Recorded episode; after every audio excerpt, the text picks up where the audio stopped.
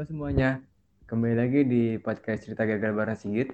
Kali ini gue ada kedatangan seorang teman, uh, sebenarnya teman gue lama dulu, terus kebetulan berkecimpung di dunia yang sama, sama-sama di sebagai seorang engineer, tepatnya seorang front-end engineer. Kalau bisa dibilang sekarang udah jadi senior front-end engineer. Dia adalah Haris Kireza atau biasa dipanggil Kija. Halo Kija. Ya, halo Sigit. Oke, terima kasih ya udah bisa nyempatin waktunya buat hadir di podcast. Wah, iya sama-sama nih, udah diundang juga nih. Oke. Iya, tadi kan gue sempat memperkenalkan Kija sebagai seorang senior front-end engineer. Kalau boleh tahu nih Kija, perjalanannya dari awal sampai sekarang udah jadi senior front-end engineer tuh gimana ya perjalanannya? Boleh diceritain nggak? Ya, mungkin kenalan dulu kali ya. Oke, okay, boleh. Ya, nama gue Rizky Reza, tadi udah disebutin sama Sigit, biasa dipanggil Kijak juga. Gue sama Sigit tuh temenan dari zaman S M A ya gitu ya, dulu kita yeah. sempat satu organisasi bareng juga. Terus ya, ya kebetulan setelah lulus eh, S M A kita nggak pernah eh, kontak-kontakan lagi, kuliah juga beda, terus baru ketemu dan ngobrol lagi, ternyata kita udah profesi yang di dunia yang sama gitu, kita sama-sama di engineer, khususnya di front-end engineer ya gitu ya. Yeah. Nah, kalau cerita pengalaman sih, dulu itu uh, lulus kuliah tuh dua ribu enam belas. Dulu tuh kuliah di manajemen informatika ya. Jadi sebenarnya lebih banyak ngodingnya juga sih emang dari dulu tuh, dari zaman kuliah. Nah, kebetulan kuliah di salah satu universitas ininya Astra lah ya, apa namanya, naungannya. Nah, okay. Di sana ya sempat banyak belajar lah soal ngoding, soal ya apa namanya, sistem information lah ya, kita bikin S D L C dan lain-lain, terus analisis juga belajar, uh, lalu lulus kuliah, kebetulan ya emang proses untuk uh, tes di perusahaan tersebut itu jadi lebih mudah, karena emang dari anak perusahaannya gitu kan ibaratnya, uh, dari naungannya, naungan perusahaan tersebut.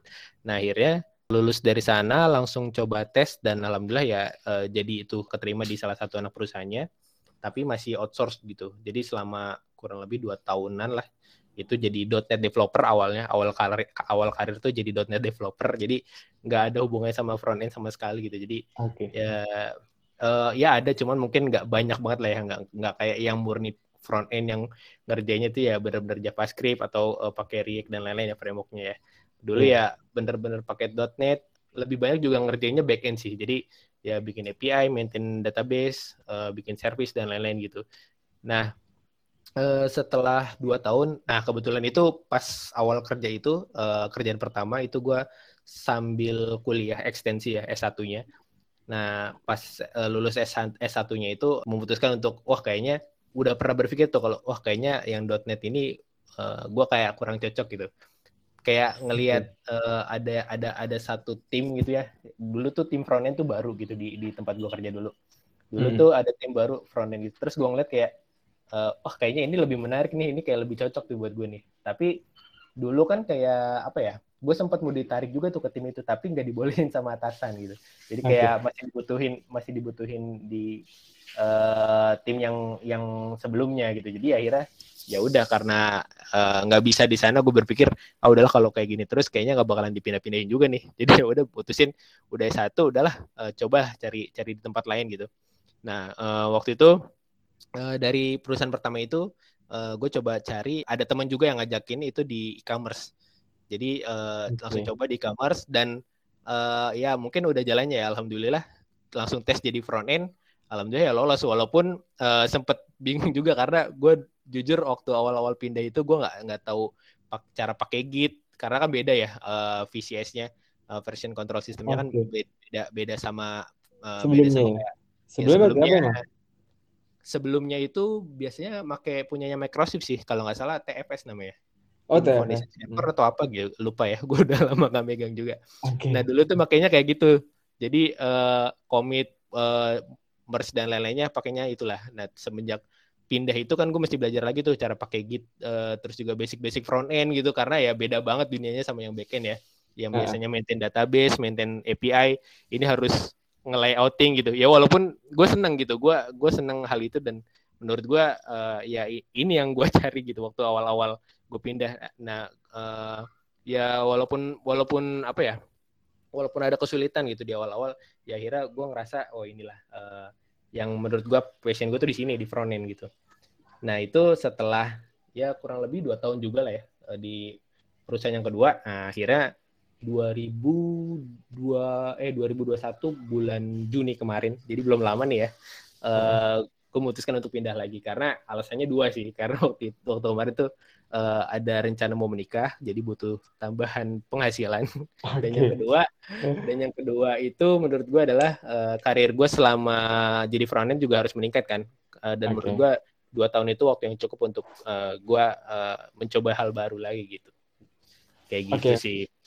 Menarik nih. Uh, tapi boleh di istilahnya kayak boleh ngasih sneak peek dikit nggak? Uh, kan hmm? yang kedua ini sama yang pertama ini sama-sama pas karir frontend ini sama-sama di e-commerce. Iya, nah, betul. Inisial atau ya yang menggambarkan industrinya apa supaya uh, karena ya. E-commerce luas banget gitu ya. Jadi iya, betul betul betul. Nah, gitu. Ya, kalau yang pertama itu e-commerce yang lebih fokus dulu awalnya mungkin terkenal jual beli alat elektronik kali ya. Okay. Ya ya inisialnya B lah ya depannya. Okay. Tapi kan banyak juga tuh e-commerce depannya B. Iya. Enggak apa-apa, enggak apa-apa. Iya.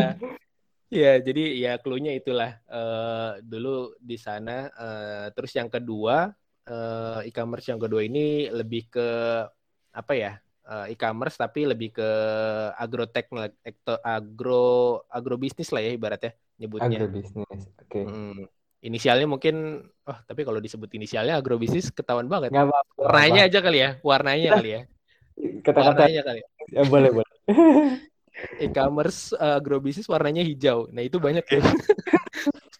Ya hampir semua agrobisnis warnanya hijau. Tapi nggak nah, apa-apa. Itu dia. uh, menarik sekali perjalanannya masih dari seorang .net sampai jadi seorang frontend. Dan dari backend yes. frontend ya. Pernah nggak sih pas awal-awal, tapi gue nggak bakal minta cerita dari yang sisi .net-nya ya, tapi lebih ke front-end-nya. Pernah nggak sih pertama kali kan terjun ke front-end dari awal yang nggak tahu sama sekali. Nah, terus habis itu pernah ngerasa kayak, pernah ngerasa kayak, kok gue ini ya ngelakuin hal yang salah atau kayak, kok kok, kok gue kegagalan pertama kali lah saat jadi seorang front-end itu apa yang yeah. lu inget gitu? Ya, yeah, uh...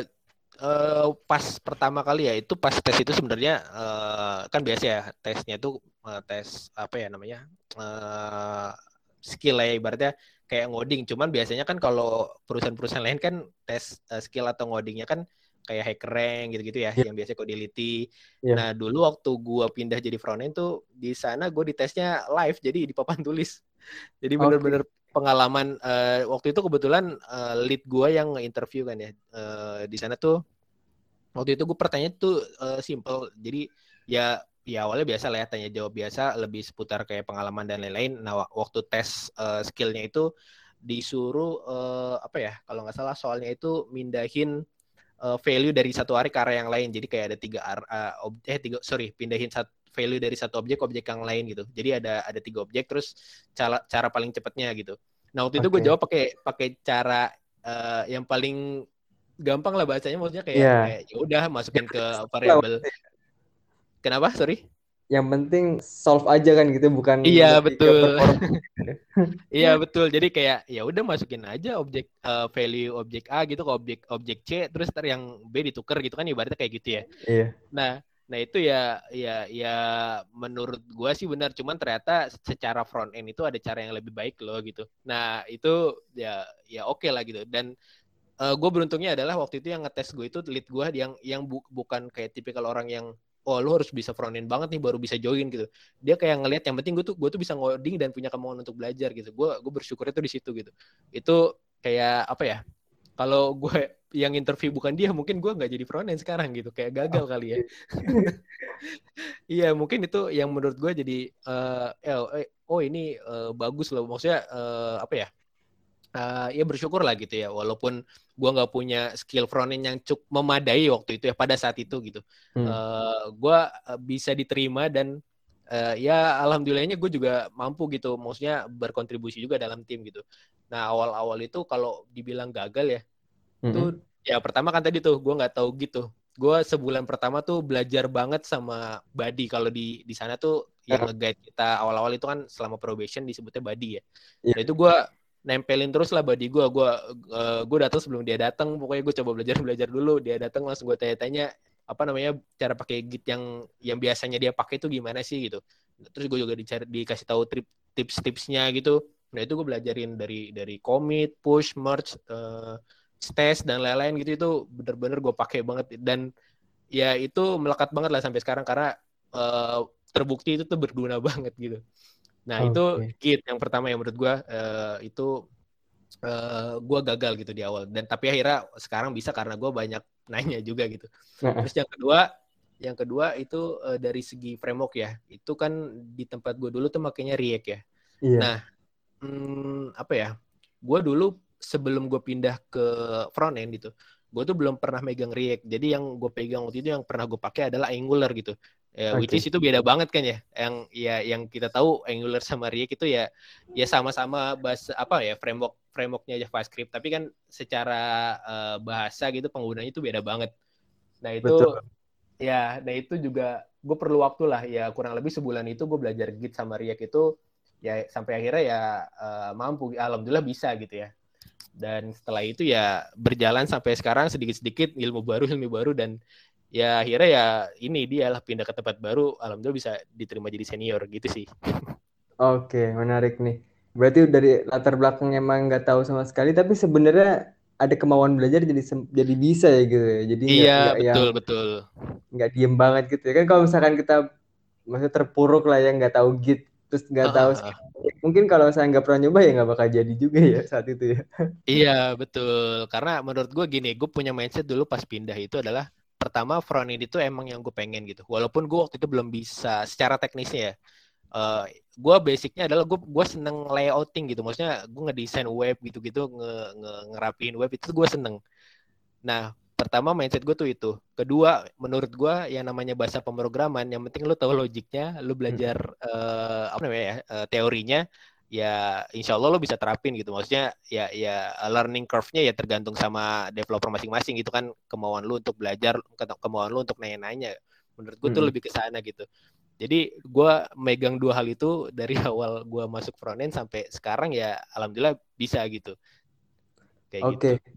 Berarti di awal nggak sempet ini dong, nggak sempet ngerasa kayak wah gue uh, parah banget nih ngehandling sebuah C S S gitu, karena kan maksudnya dari seorang backend biasanya kan backend tuh kayak malah nggak tahu sama sekali tentang C S S, uh-huh. bahkan yang web aja web dev aja kalau nggak fokus ke style aja nggak tahu sama sekali. Berarti nah. tuh ada masalah nggak di situ? Nah itu dia, uh, alhamdulillahnya adalah gue dari kuliah itu kalau untuk C S S ya styling gitu gue emang udah sempat ngulik-ngulik gitu. Uh. Ya betul, udah sempat familiar. Cuman kalau teknologi J S-nya sendiri tuh gue ya nggak tahu lah ya, karena dulu yang gue pegang kan .NET ya, uh-huh. .NET terus uh, apa ya dulu nyebutnya kalau di .NET tuh C S H T M L ya, Razor atau apa gitu. Nah itu biasanya uh-huh. ya udah pakai Bootstrap dan lain-lain lah ya, itu biaranya biasanya kan kayak download template-template web yang gratisan gitu terus gue implemen. Yeah. Nah itu zaman-zaman kuliah tuh gue suka tuh kayak gitu ngedesain-desain web, ngerapin web. Nah ya dari situ sih mungkin yang menurut gue Uh, ya gue punya basicnya di sana, ya? Bekalnya di sana kayak gitu. Oke oke oke, menarik cara strugglingnya. Terus lanjut, sebenarnya kan jadi senior ini kalau bisa dibilang ya pasti dua ribu dua puluh satu inilah ya. Iya nah, betul. Apa sih sebenarnya uh, kalau emang pernah gagal ya dalam perjalanan sekali selama menjadi frontend, kalau emang mm-hmm. ada boleh ceritain nggak? Atau uh, challenge apa yang berbeda dari sebelumnya pas sekarang jadi seorang senior? Berarti perbedaan challenge uh, challenge atau perbedaan sekarang jadi senior sama dulu sebelum jadi senior gitu ya? Tapi yang pertama kalau misalkan ada gagal dulu, kalau emang oh, ada gitu. Gagal di skip tentang itu. Uh, kalau challenge-nya kalau gagal sih sebenarnya apa ya? Sejauh ini sih selama jadi senior ya belum ngerasain ya, karena mungkin Uh, range experience-nya juga belum selama waktu kemarin jadi front end gitu kan ya, uh, selama di kantor yang lama gitu. Ya sekarang kan baru sekitar tiga bulan jalan empat bulan, jadi ya mungkin belum ngerasain titik di mana wah gue hopeless banget nih ngerjain ini nih, gue gue udah pusing banget. Nah ini sejauh ini sih di tempat yang sekarang itu belum ngerasain. Oke. Okay. Tapi kalau uh, ditanya experience-nya perbedaannya challenge-nya uh, juga. Challenge-nya gitu antara front end sama senior front end itu menurut gue lebih ke apa ya? Secara tim itu gue punya tanggung jawab lebih gitu. Kalau front end kan ibaratnya kayak ya udah gue dapet task gue ngerjain gitu. Terus hmm. uh, gue uh, apa namanya ngasih report atau lapor kalau kerjaan gue tuh udah selesai gitu. Sesuai sesuai sama sprint lah ya, biasanya kita ngikutin sprint. Yeah. Nah, kalau di sini menurut gue sama, kerjanya juga kayak gitu. Tapi gue harus berpikir kalau gue tuh bisa ngasih feedback lebih loh gitu. Gue bisa ngasih masukan lebih dibanding gue cuma ngerjain gitu. Kalau emang okay. menurut gue hal ini tuh nggak bagus, ya gue sampein. Kalau menurut gue eh, menurut gue punya cara yang lebih bagus atau mungkin gue punya masukan nih, oh kenapa sih layoutnya kayak gini, kenapa nggak dibikin kayak gini aja biar lebih gampang secara pengerjaan uh, developernya sama buat usernya juga lebih gampang uh, makainya gitu. Nah hal-hal yang kayak gitu yang menurut gue kan feedback yang bagus, nah itu itu harus gue sampein. Lalu hmm. gimana cara gue uh, apa ya namanya senior itu kan biasanya uh, mungkin secara bukan bukan secara apa ya skill mungkin bisa lebih bagus walaupun bukan senior gitu ya, maksudnya Uh, semua orang punya kesempatan yang sama lah buat buat ngasih informasi ataupun uh, punya pendid apa namanya ya skill atau experience yang sama lah. Tapi uh-huh. mungkin karena gua role-nya sebagai senior mungkin uh, gua juga harus bisa lebih banyak ngomong gitu. Maksudnya uh, dalam artian kayak gini, misalkan di tim gua tuh ada ada ada tiga tiga front end lah ya, gua satu senior yang duanya masih junior gitu ibaratnya.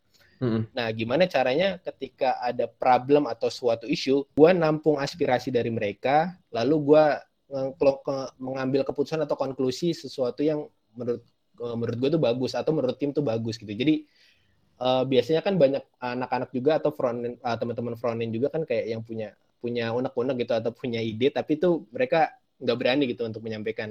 Nah, biasanya gue yang mancing-mancing juga sih kayak. Kayak, e, coba uh, lu punya ide nggak atau punya usulan nggak? Kalau misalkan emang mereka nggak ada, coba gue suggest gitu. Atau mungkin kalau misalkan mereka punya ilmu yang gue nggak punya juga kan, uh, itu satu hal yang bagus ya. Nah, tantangannya tuh mungkin lebih kayak, gimana sih gue uh, nge apa ya nge-guide atau kita nge, nge ngebangun tim tuh lebih, uh, apa ya, lebih kayak punya tujuannya sama gitu, visinya sama dengan dengan keterbatasan keterbatasan skill kita masing-masing gitu. Jadi ya bukan dalam artian senior itu lebih jago dibanding yang front end biasa, itu menurut gue nggak juga sih, karena secara skill di reality pun banyak hal yang yang belum gue tahu dibandingkan kayak front yang biasa gitu. Mungkin ya namanya teknologi kan upgrade terus ya eh, hari demi hari. Nah mungkin banyak teknologi yang belum gue tahu tapi teman-teman gue tuh udah tahu. Nah tugas gue tuh mungkin lebih kayak eh apa dong yang yang baru, coba yang gue belum tahu, coba ini bisa nggak diimplementasiin di di yang mau kita kerjain nih. Nah itu menurut gue lebih ke sana gitu, kayak gitu challenge-nya tuh lebih ke situ sih, kayak okay. kayak harus uh, ih gimana sih ini, eh, ayo dong ada, ada masukan atau enggak gitu, lebih kayak ke situ sih kalau menurut gue ya. Oke okay, berarti sebenarnya kayak uh, gathering feedback dari teman-teman dan kayak men-trigger lah ya uh, iya. apa sih yang bisa diimplementasi dan ya maksudnya diputuskan diputuskan dari sekedar kayak oh ini ada yang baru-baru-baru tapi ya nggak dipakai juga ya kan percuma gitu. Tapi iya, kalau berarti jadi lebih bermanfaat. Pertanyaan selanjutnya lebih ke case-nya. Kalau boleh disebutkan contoh case-nya apa ya waktu itu saat lu mencoba untuk nge-trigger teman-teman ya teman yang ada di tim lu tuh kayak untuk memikirkan eh, kita tuh pengen pakai ini loh, terus kan mm. di lu lebih banyak untuk me, apa namanya kayak istilah men-trigger atau membantu mengguide mereka. Contoh case-nya apa ya?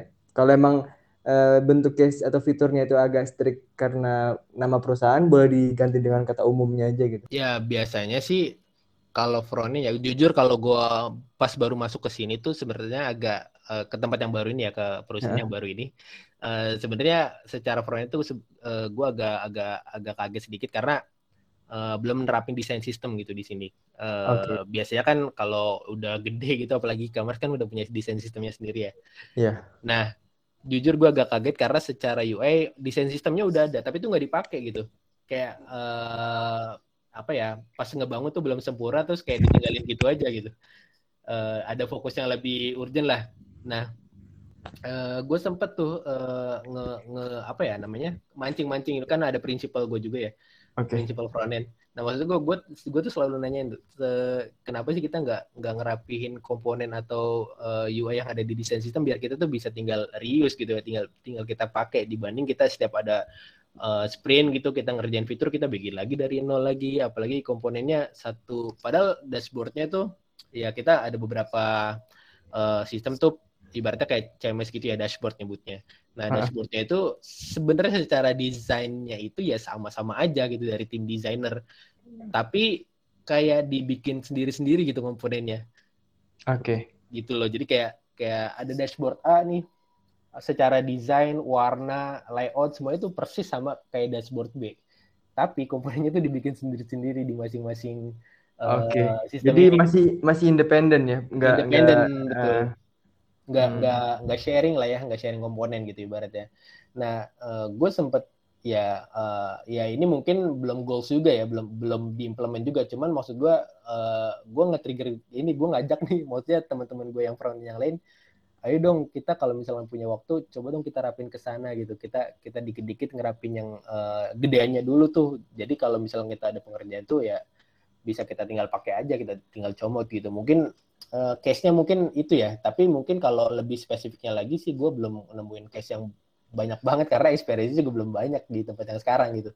Oke, okay, got it. Nggak apa-apa. Uh, berarti sebenarnya lebih kayak waktu itu lu nge-trigger tentang desain sistem. Dan kalau boleh tahu, dari tim lu sendiri tuh emang fokusnya kan namanya front-end tuh kadang ada dua aliran tuh. Yeah. Ada front-end yang alirannya uh, bikin U I atau bikin desain sistem gitu ya. Jadi dia nge-manage yeah. semua komponen, library.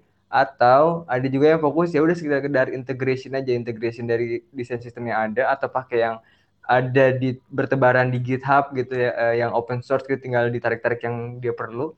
Nah, komposisi tim lu itu sendiri, sendiri tuh atau yang ada di tempat sekarang itu lebih kemana nih arah front end-nya? Apakah emang semuanya jago untuk bikin U I atau desain sistem dan juga integrasi, integration, atau rata-rata ya udah integration aja makanya nggak nah, sempat megang iya, itu? Iya betul gitu. betul betul. Itu pertanyaan bagus sih. Jadi Uh, ini gue juga nemuin case-nya ya. Jadi menurut gue ada ada sedikit perbedaan antara kantor gue yang baru sama yang lama gitu.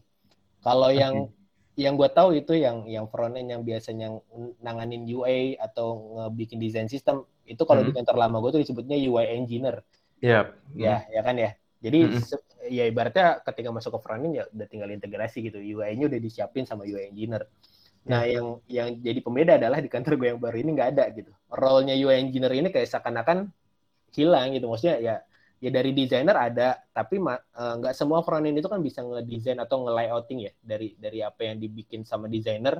Iya betul. Gitu kan, terus di, di layouting, dirapihin C S S-nya sampai jadi uh, layout yang rapih gitu ibaratnya, sampai responsif dan lain-lain lah ya. Iya.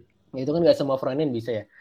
Nah menurut gue role U I engineer itu yang hilang di di tempat di tempat gue sekarang gitu, dan gue lihat sih kiblatnya di yang sekarang ya emang lebih ke integrasinya sih, lebih lebih kayak Uh, yang penting apa ya namanya fiturnya tuh jalan dulu gitu, uh, layout okay. tuh yang penting uh, yang penting bisa dilihat itu nggak berantakan aja gitu.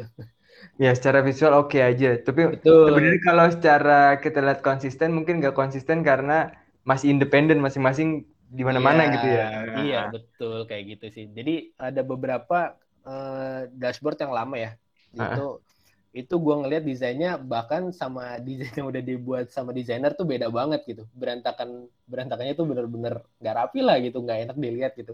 Nah okay. menurut gue ya mungkin juga karena eh, apa ya e-commerce gue ini kan belum terlalu lama ya, mungkin yeah. dulu mereka belum punya dedicated front end gitu, jadi ya ibaratnya masih dikerjain sama uh, full stack lah, full stack engineer, jadi mungkin ya cara layouting dan lain-lain belum belum begitu rapi, tapi mungkin Uh, tahun tahun dua beberapa tahun kebelakangan sampai tahun sekarang ya mungkin udah punya front end uh, di beberapa tempat itu mungkin udah diarahkan untuk jadi lebih rapi sih kayak gitu, tapi ya so far kalau gue lihat sih emang lebih di belakang masih lebih ke arah integrasi dibanding kayak uh, kita nyiapin desain yang bisa dipakai secara global sih kayak gitu. Oke, menarik. Terus uh, pertanyaan selanjutnya.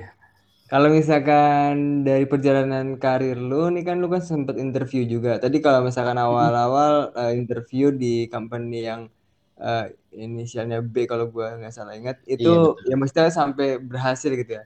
Ada juga nggak sih lu pernah punya pengalaman interview, tepatnya yang interview tentang ke front end-an gitu atau segala hal tentang front end, uh-huh. atau apply front end engineer lah, senior dan lain sebagainya, tapi ada front end-nya.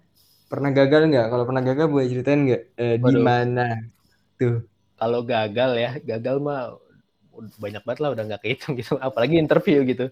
Oke. Okay. Dulu yang dari... bisa diingat aja, yang bisa diingat terus company-nya dulu aja sebutin, tapi inisial nggak apa-apa. Mungkin kalau dari awal fresh grade gitu ya, eh, dari dulu awal tuh sempat bahkan beberapa beberapa company ya udah tiga atau empat uh, perusahaan lah gitu. Gue coba apply psikotes sampai interview tuh kayak nggak uh, lolos nggak lolos mulu tuh. Tapi okay. ada ada satu perusahaan yang akhirnya gue tuh join di sana yang gue jadi dotnet tadi itu karena emang pas magang tuh gue udah di sana gitu. Terus kayak okay. udah banyak kenal orang sana juga jadi gue kayak ditarik. Tapi uh, gue udah ditarik dari awal cuman uh, gue tadi tuh nggak pengen ke sana gitu, gitu kayak pilihan terakhir lah. Akhirnya karena udah nggak dapet nggak dapet lagi, ya udahlah emang jalannya mungkin rezekinya di situ kan ya, ya udah gue ambil gitu. Fallback uh, ya saat itu. Ya? Iya. Jadi kayak kayak ya ya udahlah ya ya udah jalanin aja dulu di sana selama beberapa tahun gitu. Akhirnya ya lama juga, ternyata jadi lama juga di sana, jadi betah karena teman-temannya juga lumayan asik-asik gitu. Ya terus uh, setelah dari situ tuh yang Uh, kan gue tadi langsung coba jadi frontend ya. Uh-uh. Nah sebenarnya tuh pas saat mau resign dari tempat lama tuh gue nggak langsung uh, apply jadi frontend tuh. Frontend tuh sebenarnya kayak uh, yang terakhir lah ibaratnya kayak gue udah nyoba juga tuh di beberapa perusahaan tapi nggak ada yang lolos, nggak lolos, nggak lolos gitu akhirnya. Ah kayaknya yang frontend ini gue coba gitu aja. Uh, kayak kayak sebenarnya kayak ya gue pengen ke sana cuman gue tuh belum berani gitu. Tadinya kan kayak dari basicnya .net gitu tapi gue mau yeah. jadi frontend gitu. Itu kan gue nggak pede ya, tapi malah justru yang lolos yang itu okay. itu ajaibnya itu ajaibnya. Jadi kalau nggak salah tuh dari yang .net itu gue sudah gue udah apply ke udah sampai interview tuh udah udah tiga tiga perusahaan ada huh? satu yang ada satu yang udah offering cuman uh, itu nggak nggak cocok di gue gitu. Jadi kayak uh, pas gue lihat-lihat lagi kayaknya agak kurang serk nih. Nah kebetulan waktu itu gue lagi proses juga di yang uh, B tadi tuh si B tadi. Okay. Uh, pas di B tadi tuh kayak wah oh, kayaknya ini nih lebih cocok nih yang lama. Jadi yang kalau gue udah offering tuh wah udahlah gue mundurkan diri aja gue nggak ambil uh, yang yang B gue coba lanjutin sampai interview dan alhamdulillah yang B malah lolos dia gitu dia. Malah lolos dan ya malah jadi cocok gitu secara offeringnya juga wah kayaknya ini nih yang yang emang rezekinya di sini gitu alhamdulillah. Dan itu terakhir hmm. terakhir banget gitu. Dan maksud gue biasanya kan ada kayak orang yang udah hopeless banget gitu ya. Kayak oh kok gue nggak dapet kerjaan nih apa gue nggak jadi resign gitu. Iya iya. iya. mungkin mungkin ya mungkin nggak semuanya orang ngalamin itu tapi mungkin adalah beberapa dari kita gitu. Dan mungkin gue udah hampir ke titik itu ya kayak ah gue kayaknya nggak jadi resign deh. Gue kayak mau stay di sini lagi deh. Kayak di sini tuh udah nyaman gitu. Teman-teman yeah, yeah. gue udah asik. bos-bos bos-bos gue juga udah udah enak sama gue gitu. Ya udahlah kayaknya gue di sini aja gitu. Eh pas di akhir ternyata ya kita kan nggak tahu rezeki dari Allah ya. E, hmm. Ternyata ternyata wah yang ini malah lolos yang tadinya kita tuh ragu gitu. Gue ragu jadi frontend. E, ternyata yang akhir-akhir gue coba kayak ya udahlah gue uh, nothing tulus lah ya. Maksudnya coba-coba aja. Nggak lolos juga ya udah. Lolos juga ya alhamdulillah gitu kan diambil. Ya, ternyata lolos. Ya ternyata dapet tuh yang di B tuh. Oke. Okay. Nah, terus pas yang terakhir ini nih jadi senior ini juga ya mirip-mirip lah gitu. Gue dulu uh, pas dua ribu dua puluh akhir tuh gue kan uh, waktu itu rencananya udah mau lamaran terus udah mau nikah ya tadi kan gue cerita. Nah itu gue mikir kayak waduh kok kayaknya yang di perusahaan sekarang tuh kayak lagi stagnan nih. Gue udah tahun lebih di sana tapi kok kayak nggak ada kenaikan tuh. Oh, itu okay. tuh udah udah udah lumayan kepikiran tuh. Waduh gimana nih ya secara prof, apa namanya salary kok segini-segini aja sementara tahun depan gue udah harus berkeluarga gitu kan udah nggak uh-huh. cuman nggak cuman nafkahin diri gue sendiri gitu kan ibaratnya gue yeah. harus nafkahin anak orang gitu kan. Terus nah itu akhir uh, akhir dua ribu dua puluh gue coba ke uh, unicorn tuh kalau nggak salah yang G yang yeah. hijau G hijau uh-huh. Nah itu gue udah sampai interview dua kali tuh. Uh, jadi uh, online testnya gue udah lolos, interview pertama udah lolos, pas interview kedua itu gue uh, mungkin karena gue nggak pede juga kali jawabnya ya, itu akhirnya gue nggak lolos tuh. Karena okay. karena interview juga pakai bahasa Inggris sih, jadi gue mungkin agak agak belibet juga kali ya, secara secara ngobrolnya gitu pakai bahasa Inggris pas interview. Nah terus kalau nggak salah setelah itu ya banyak lah gue apply beberapa perusahaan, uh, ada yang pas lagi gue apply di LinkedIn tuh udah langsung nggak nggak lolos gitu ibaratnya kan baru dok, apa berkas ya seleksi berkas. Nah itu ada apa tuh inisialnya tuh kalau boleh tahu? Uh, Dia langsung email atau gimana tuh? Jadi kan enak sih sebenarnya kalau misalkan lolos nggak lolos tapi ada feedbacknya ya? Iya iya betul. Kalau nggak salah G juga yang hijau yang okay. lawannya yang lawannya yeah. itu juga kalau nggak salah sih gue langsung di ini ya di di nggak nggak lolos gitu ibaratnya pas baru apply di LinkedIn gitu. Okay. Terus kalau nggak salah waktu itu pernah apa lagi ya? R juga pernah tuh, R R yang belajar belajar. Oke, okay. siap siap. Itu juga pernah. Terus ada juga yang beberapa kali udah sampai interview. Yang gitu. Di R itu udah sempat sampai tahap mana tuh? Atau yang R? Yang R itu gue sempat udah apply tapi langsung di email nggak lolos gitu. Tapi ternyata oh, pas gitu. Tapi lucunya adalah ketika gue udah masuk ke yang sekarang, gue di email untuk ditawa di ini, di apa interview gitu. Kenapa okay. baru sekarang?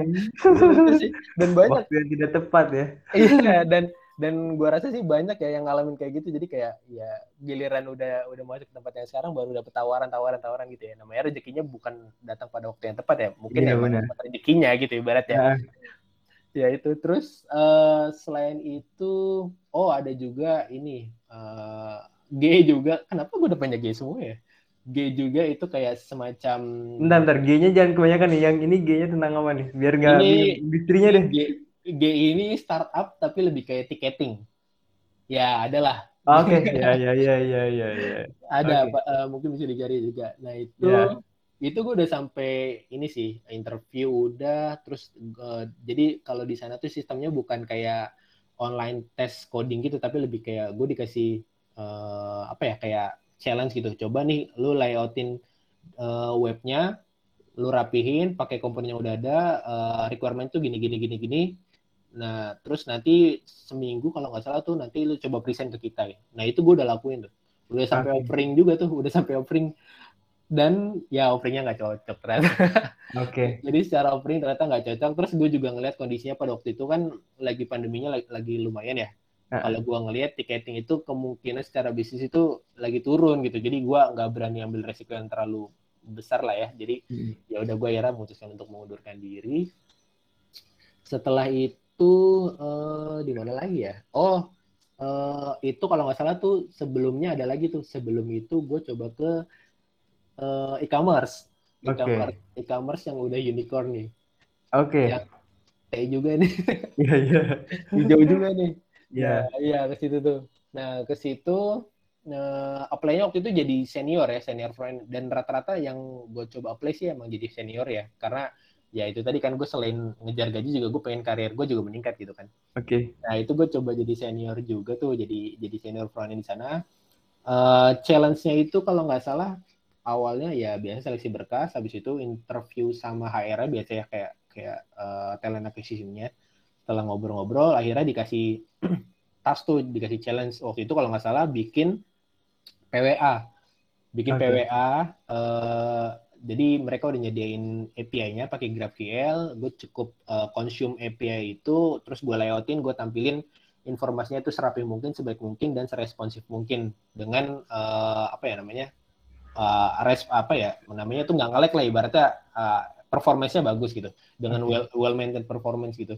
Nah, itu secara pengerjaan tuh pas lagi gue interview ya kan, itu setelah dikerjain terus gue langsung diinterview sama prinsipalnya.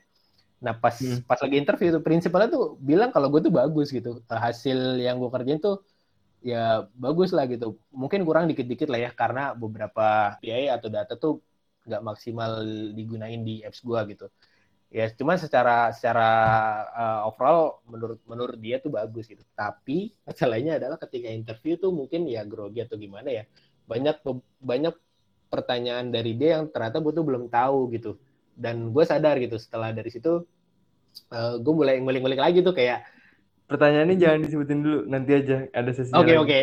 Ya, dia lebih banyak nanya-nanya gitu sih. Terus setelah itu, setelah interview itu selesai, ternyata nggak kayak nggak lolos, ibaratnya kayak nggak lolos jadi seniornya, tapi gue ditawarin di level yang lebih rendah gitu. Uh-uh. Nah, gue kira tuh udah langsung oke okay, kan, oh ya udah gitu kalau level lebih rendah tapi ekspektasi gajinya tuh nggak jauh beda sama yang gue mau gitu, ya it's okay gitu kayaknya. Ternyata ada interview lagi. Oke. Okay. Nah, ternyata ada interview lagi. Interviewnya ini yang kedua, ternyata live code gitu kan. Nah, live code itu kan ya namanya live code kita mungkin nggak uh, tahu.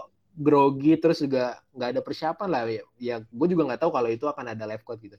Hmm. Uh, gue udah belajar uh, ya, ya ibaratnya kayak orang mau ujian kan pasti belajar ya. Gue udah belajar banyak juga sih ya HackerRank gitu-gitu, Codility uh, itu gue belajar. Cuman hmm. pas lagi live code itu kalau nggak salah dari dua soal itu gue cuman kejawab kayak satu setengah gitu lah, ibaratnya setengahnya lagi tuh kayak nggak sempurna gitu, nggak nggak running lah itu logiknya gitu. Nah ya dari dari hasil interview itu sih ya gue masih bisa masih dibilang bagus, cuman uh, dan dan lolos gitu secara secara level yang ditawarin tadi kan di bawahnya tuh turun, nggak hmm. jadi senior. Dan untuk level itu sebenarnya lolos, tapi ternyata, nah ini gue agak kecewa sih, jadi pas udah diinfoin itu ternyata level yang akan gue masukin itu uh, orangnya lagi full, adanya tuh level yang di bawahnya lagi, ya gue jujur saat itu kecewa dan akhirnya, wah udahlah gue kayaknya emang udah rezekinya bukan di sini, dah gue mendingan mundur aja lah. Akhirnya mundur, itu juga udah, ini sih udah deket-deket bulan April atau Mei ya, itu udah udah prosesnya udah lama banget, udah hampir sebulan, hmm. terus akhirnya gagal gitu. Eh, kodarullah tuh di akhir-akhir, gue cobalah apply di salah satu yang terakhir ini, yang T yeah. ini, yang T, yang T terakhir, yang sekarang perusahaan sekarang. Uh. Gue coba di LinkedIn, langsung gue apply. Gue juga nggak tahu, gue lupa kalau ada teman gue yang udah ada di sana gitu. Gue langsung apply-nya via LinkedIn. Gue rata-rata uh, yang gue coba tuh ya apply-nya via LinkedIn aja lah. Gue gue nggak berusaha kayaknya coba nyari teman di sana atau gimana gitu ya. Gue coba yeah. via via LinkedIn, gue uh, nothing tulus, gue coba aja gitu. Bismillah. Yang ini malah mulus banget jalannya. Jadi setelah prosesnya itu cuman cuman dua, gue cuman interview sama H R-nya, nah. udah oke. Okay. Lalu gue diarahin interview sama prinsipal. Setelah itu udah langsung offering. Gue nggak ada tes live code sama sekali. Gue nggak ada. Uh, oh ada kalau nggak salah online tes uh, pakai apa gitu. Gue tuh lupa, bukan HackerRank, bukan Codility, itu gue lupa uh, apa. Tapi Logik itu nggak sulit. Ya. Logic tapi nggak sesulit kayak Codility atau HackerRank gitu. Biasanya yeah, kan kalau yeah, yeah. Codility atau HackerRank itu kalau performanya nggak bagus gitu kan nilainya kurang ya. Iya, yep, betul. Kalau di sana tuh nggak nggak nggak se-strict itu gitu. Performance juga tetap dihitung, tapi waktu pengerjaan lu juga dihitung gitu. Kayak semakin cepat lu ngerjain, nilai lu ya juga semakin bagus. Nah kalau nggak salah tuh dari satu sampai sepuluh gue dapet nilainya tuh delapan koma lima kalau nggak salah. delapan koma lima oh, tapi okay. dianggap lolos lah ibaratnya. Uh, habis lolos itu baru diarahin ke prinsipal, nah di prinsipal ternyata uh, oke okay, gitu. Uh, gue juga kan ada beberapa teman yang interview di sana juga ya. Yang gue tanya teman-teman gue tuh ya interviewnya nggak cuma di level prinsipal, ada yang sampai ke I M-nya, engineering manager, ada yang sampai ke uh, C T O-nya juga. Nah yang hmm. gue tuh, eh uh, sorry bukan C T O tapi V P engineering. Nah kalau gue alhamdulillah cuma sampai prinsipal itu doang tuh. Dan setelah itu offering ya mungkin apa ya rezekinya atau gimana itu yang yang terakhir malah yang paling mulus gitu jalannya, jalannya dan akhirnya ya ya udah gue ambil, terus gue pindah per Juni kemarin baru join. Jadi sejauh ini ya udah sekitar tiga sampai empat bulan lah kayak gitu sih ceritanya. Panjang banget nih, tapi mantap sih. Uh, banyak banget inisialnya, tapi ntar pendengar mungkin bisa menebak-nebak dari ya, cari-cari aja. Kalau dari pertanyaannya sendiri, pasti kan ya sebenarnya sih pasti semua semua yang gagal-gagal itu ada pertanyaan yang sulit kan ya. Boleh ya, ceritain nggak dari yang, eh, maksudnya yang diingat aja pertanyaan sulit, misalkan waktu itu sempat di perusahaan G gitu kan, nah hmm. itu pertanyaan tersulitnya apa sih yang ditanya, terus sampai waktu itu saat itu nggak bisa jawab, tapi mungkin sekarang udah tahu karena udah mencari tahu. Boleh disebutin nggak ya. yang pertanyaan tersulitnya?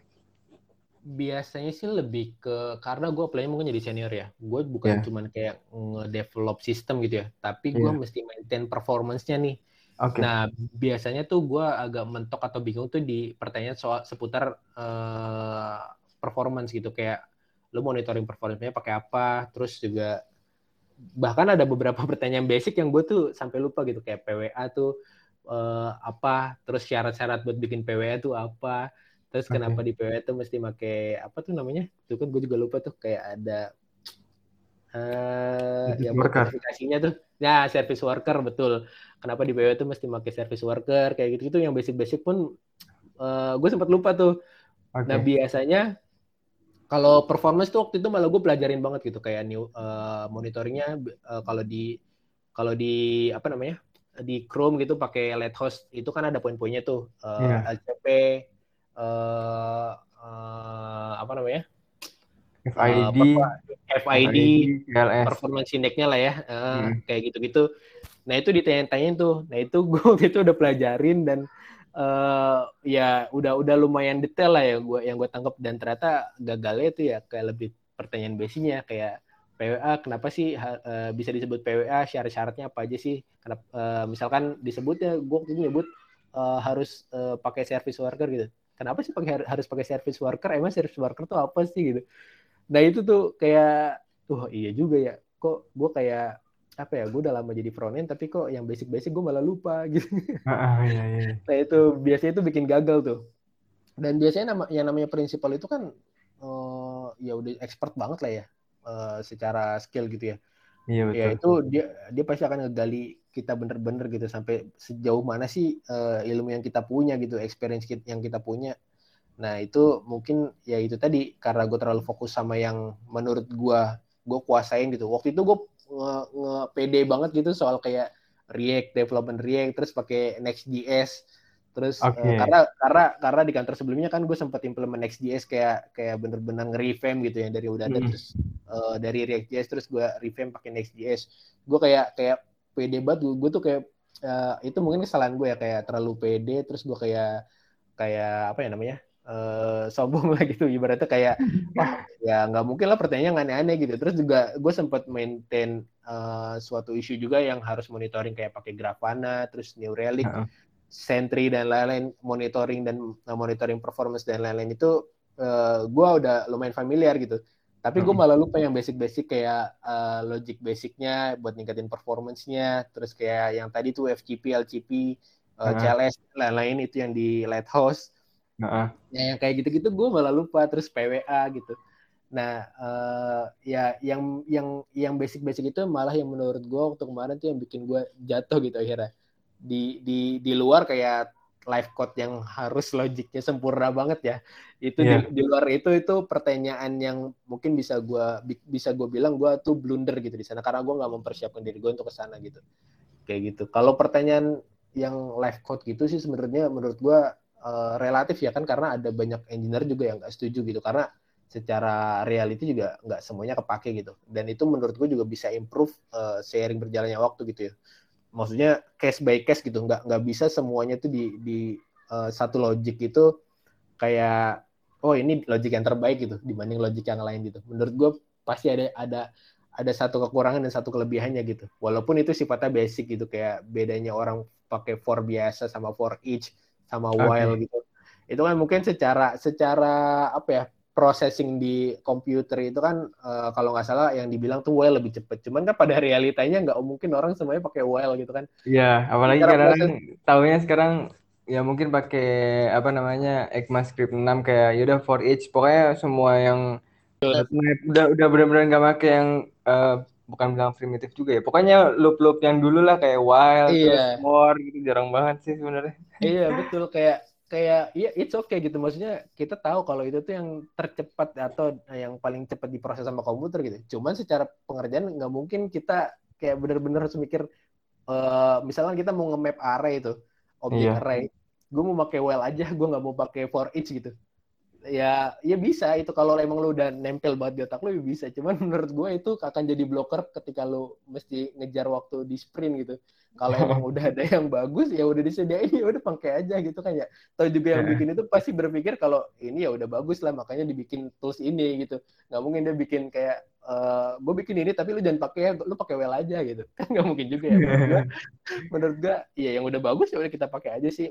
Kalau misalkan performance-nya kurang bagus gitu atau uh, oh ini jadi lama nih uh, prosesnya di bagian ini, ya itu mungkin baru kita bisa analisa lagi. Kan belum tentu juga masalahnya di sana gitu. Menurut gua yang basic-basic kayak gitu itu ya apa ya, case by case lah ya, kayak logic yang sifatnya pasti perfect banget yang yang gua bilang tadi tuh. Kayak gitu sih. Oke, terkait pertanyaan kalau senior, bedanya apa sih pas pertanyaan senior tuh yang dipusatkan oh ini loh pertanyaan yang ada di pertanyaan interview senior? Um, oh. Yang pengalaman lo waktu interview? Iya, yeah. uh, kalau senior ya, yang yang gue rasa itu yang paling ditekankan banget itu tadi performance sih. Uh, gimana caranya lo uh, nge-maintain uh, sistem yang udah lo punya dengan performance yang tetap baik gitu. Terus kalau misalkan lo punya pengalaman gitu, uh, dan kebetulan itu waktu gue revamp di tempat yang lama, yang dari React.js jadi Next.js itu pernah hmm. Uh, ngalamin memory leak gitu. Jadi okay. ada satu isu terus ada memory leak, uh, gue harus cari solusinya gitu. Nah itu kebetulan uh, akhirnya gue nemuin dan dan itu uh, ditanyain banget lah, ibaratnya kayak lu pernah apa sih emang sih di kenapa lu pede jadi senior tuh emang uh, analisa lu tuh sejauh mana sih? Mungkin menurut gue tuh prinsipal tuh lebih nekenin itu. Terus kalau misalkan kayak jadi senior tadi performance, terus uh, analisa lu, terus lebih kayak tools yang lo kuasain tuh apa aja sih? Terus hmm. uh, uh, apa ya? Uh, secara tim lu mm, biasanya koordinasinya gimana sih? Tuh, apakah lu cuman kayak tipikal orang yang nerima kerjaan terus langsung lo kerjain gitu aja? Uh, atau lu tipikal kayak orang yang nerima kerjaan terus lu filter dulu nih, oh ini nggak bisa nih, belum belum sesuai nih sama sama sama apa ya yang kita punya sekarang, komponen-komponennya nih kita perlu waktu yang lebih banyak nih untuk develop ini. Nah itu kan ada feedback dari engineer ya, maksudnya dalam artian uh, lu dapet task tapi nggak langsung lu, lu kerjain ketika lu emang nggak uh, merasa bahwa itu nggak nggak sesuai apa ya uh, secara timeline itu nggak nggak mampu dikerjakan dalam waktu de- dekat atau dalam waktu cepat, ya lu bisa ngasih feedback.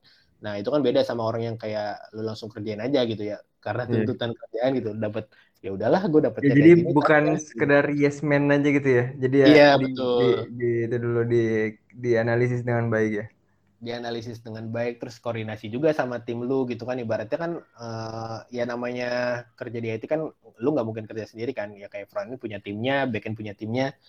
Ya khususnya uh, menurut gue senior itu ya lebih kayak itu tadi sih, ketika ada Uh, task berarti dari P M ya, kita mau develop fitur ini nih, uh, biasa kan ditanya tuh uh, gimana nih dari engineer. Nah ya menurut gue yang harus uh, aware banget sih itu dari senior adalah uh, ini capable nggak sih untuk di develop dam- dalam waktu sekian gitu yang udah disediain sama P M. Nah kalau hmm. emang enggak, concernnya apa aja, terus uh, baiknya tuh gimana. Menurut gue itu seorang senior itu harus lebih ke arah sana sih mikirnya, bukan kayak cuman oh ini kayaknya nggak bisa, ini ini bisa gitu tanpa tanpa alasan yang jelas gitu. Jadi kayak nggak nggak selain nggak selain bukan yes man doang yang nerima doang, tapi juga harus punya alasan juga kalau kalau itu nggak bisa ya kenapa gitu. Menurut gue itu lebih ke sana, dan maintain timnya ketika sprintnya berjalan juga itu kan penting ya. Maksudnya dalam artian kayak uh, nge, uh, apa ya ngejagain uh, biar atasnya teman-teman ini yang frontend ya khususnya itu ya tetap ada porsinya lah. Kalau misalkan hmm. emang ada yang udah selesai duluan, coba bantu yang lain. Nah itu uh, biasanya gue coba coba kayak gitu sih. Walaupun kalau ke arah sana kan biasanya lebih kerjanya dari tech lead ya.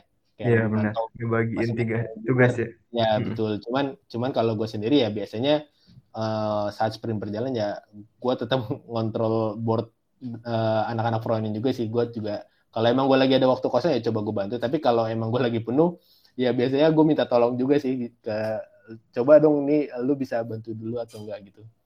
Oke. Okay. Dan biasanya dan biasanya juga uh, senior ini koordinasi juga sih sama tech lead tadi sih. Jadi uh, selain sama teman-teman yang lain juga biasanya gue juga ditanya-tanya sih sama tech lead gue gitu, kendalanya kalau di front itu gimana, uh, ada masukan atau enggak gitu. Kayak gitu sih. Oke. Okay.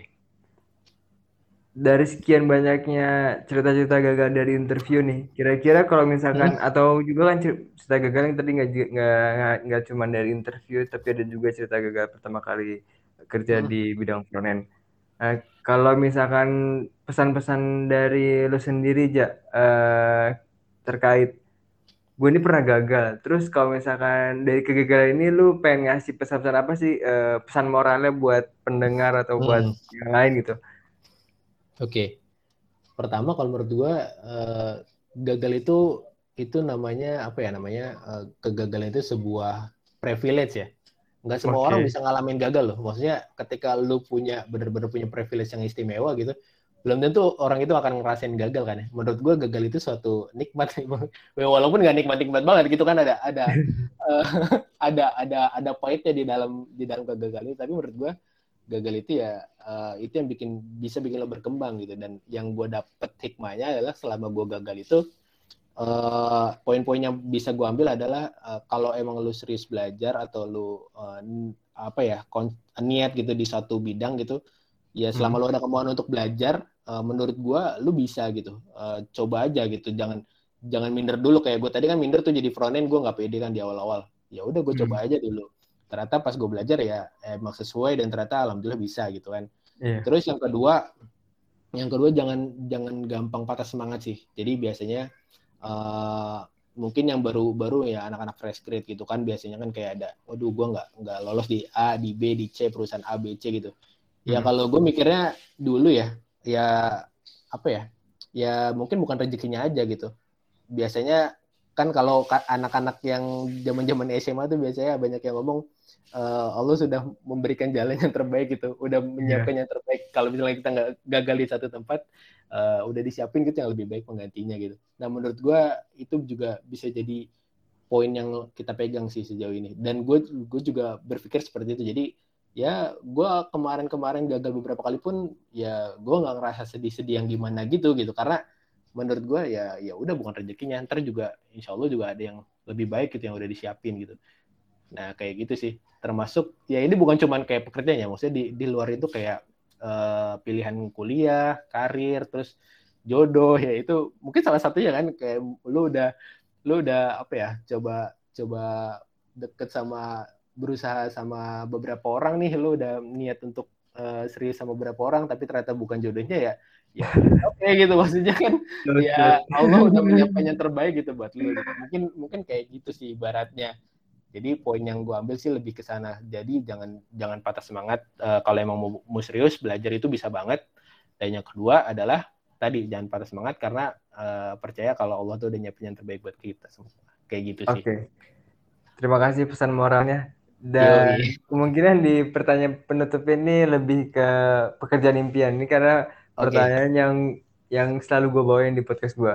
Okay, okay. Apakah uh, lu ini sudah ada di fase pekerjaan impian? Yang pertama, pekerjaan impian itu bisa jadi kalau posisi ini, posisi saat ini yang lu uh, kerjakan itu udah menjadi ini impian gue banget. Terus yang kedua, oh. ini atau ya, atau yang kedua uh, pekerja, apa perusahaan yang gue gue apa namanya gue kerja sekarang itu adalah perusahaan impian gue banget gitu.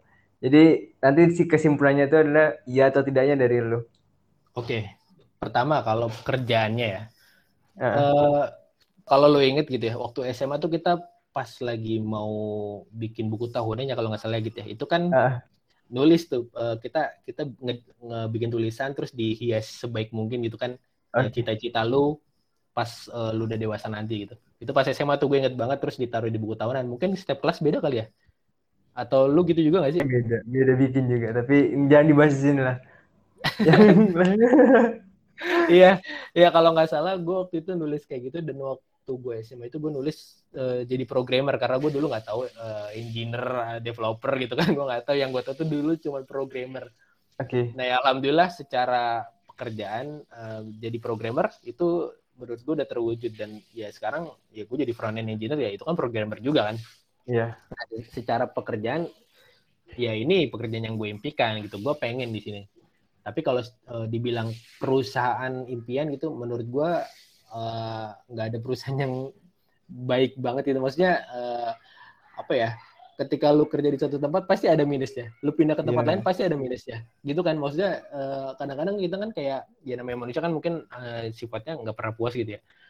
Pasti kalau misalkan lu kayak di tempat yang sekarang, anjir gue udah bete banget di tempat sekarang nih, kok gini-gini gini-gini gitu. Ketika lu pindah ke tempat yang lain, awal-awalnya oke okay, gitu. Tapi, oh ternyata kok gini-gini juga gitu kan. Pasti kan ada poin minusnya, dan menurut gue, ya pekerjaan ya jangan kayak, Uh, apa bukan pekerjaan sorry uh, tempat kerja itu bukan kayak jadi yang diimpikan impi-impian banget gitu sih. Maksud gue uh, ya gue dimanapun asalkan emang bisa dapet uh, salary yang emang sesuai sama keinginan gue dengan jenjang karir yang bagus, ya ya itu it's okay mau dimanapun gitu ya, selama hmm. ya itu tadi nge-provide uh, benefit yang bagus uh, dan ngasih uh, kompensasi at, uh, ya ibaratnya imbang lah hak dan kewajiban gue di sana tuh bisa bagus gitu. Uh, gue nggak peduli itu di perusahaan mana sih, tapi kalau misalkan ditanya perusahaan ada nggak sih yang pengen yang yang lo tuju gitu, gue sebenarnya masih ada cita-cita tuh. Gue dulu mungkin dulu gue dari zaman S M A tuh kalau nggak salah sempat juga sama lo tuh, gue gue pengen banget bikin yang namanya suatu apps gitu atau website gitu ya, yang apa ya namanya tuh bisa berguna banget gitu, maksudnya uh, yang benar-benar kayak mungkin kalau orang bilang sekarang tuh kayak startup ya, dibikin dari nol hmm. terus nanti bisa berkembang berkembang berkembang gitu. Gue sebenarnya nggak pengen punya impian yang kayak jadi startup terus berkembang dipakai banyak orang bisa dijual dan lain-lain gitu sih. Tapi gue lebih pengen kayak uh, gue ngasilin suatu apps itu yang makai itu banyak dan bermanfaat gitu. Nah itu oh. mungkin cita-cita gue banget, dan menurut gue ya mungkin ada beberapa yang udah gue kerjain tapi bermanfaat, tapi mungkin itu belum ya yang kayak apa ya, gue belum kayak, belum belum gue banget gitu, kayak kayak oh ini bukan hasil yang terbaik dari gue gitu, mm-hmm. kayak gitu sih. Jadi sekarang udah di pekerjaan impian atau belum nih? Oh ya, kalau pertanyaan itu uh, harusnya udah kalau pekerjaannya ya, tapi kalau tempat kerjanya ya nggak ada sih. Yang menurut gue yang dipimpikan gitu nggak ada sih. Oke. Okay. Kecuali tadi kecuali tadi yang bikin apps atau website yang bermanfaat buat banyak orang sih, dipakai banyak orang. Oke. Okay. Itu belum. Hmm. Kalau emang udah dan ya maksudnya lu nggak bermasalah dengan, dengan tempat atau perusahaannya, ya gue kira sih sebenarnya itu fine-fine aja karena itu versi uh, pribadi masing-masing, tidak bisa mem, apa ya uh, tidak bisa tidak ada yang benar dan salah karena yang menjalankan hanya lu gitu, karena itu kan versi yeah. lu, bukan versi gue. Dan mungkin itu aja yang bisa gue tanyain uh, di podcast Cerita Gagal bareng Sigit di episode kali ini. Gue mau ngucapin makasih dulu kepada oh, Kija, yeah. Yo, makasih banget atas waktunya dan banyak insight-nya. Semoga bermanfaat buat pendengar. Hmm. Dan amin, buat amin. Para pendengar, uh, ini aja dari episode kali ini. Kalian bisa tetap mendengarkan di, di Anchor atau di Spotify, nanti kalau udah rilis. Atau kalian juga bisa mengunjungi YouTube Cerita Gagal bareng Sigit. Saya juga punya YouTube dan itu hanya audio aja ya. Jadi kalau misalkan kalian dalam waktu senggang atau ketika kerja pengen dengerin podcast, bisa juga kal- kalian dengerin Cerita Gagal bareng Sigit. Itu aja. Terima kasih. Sampai jumpa.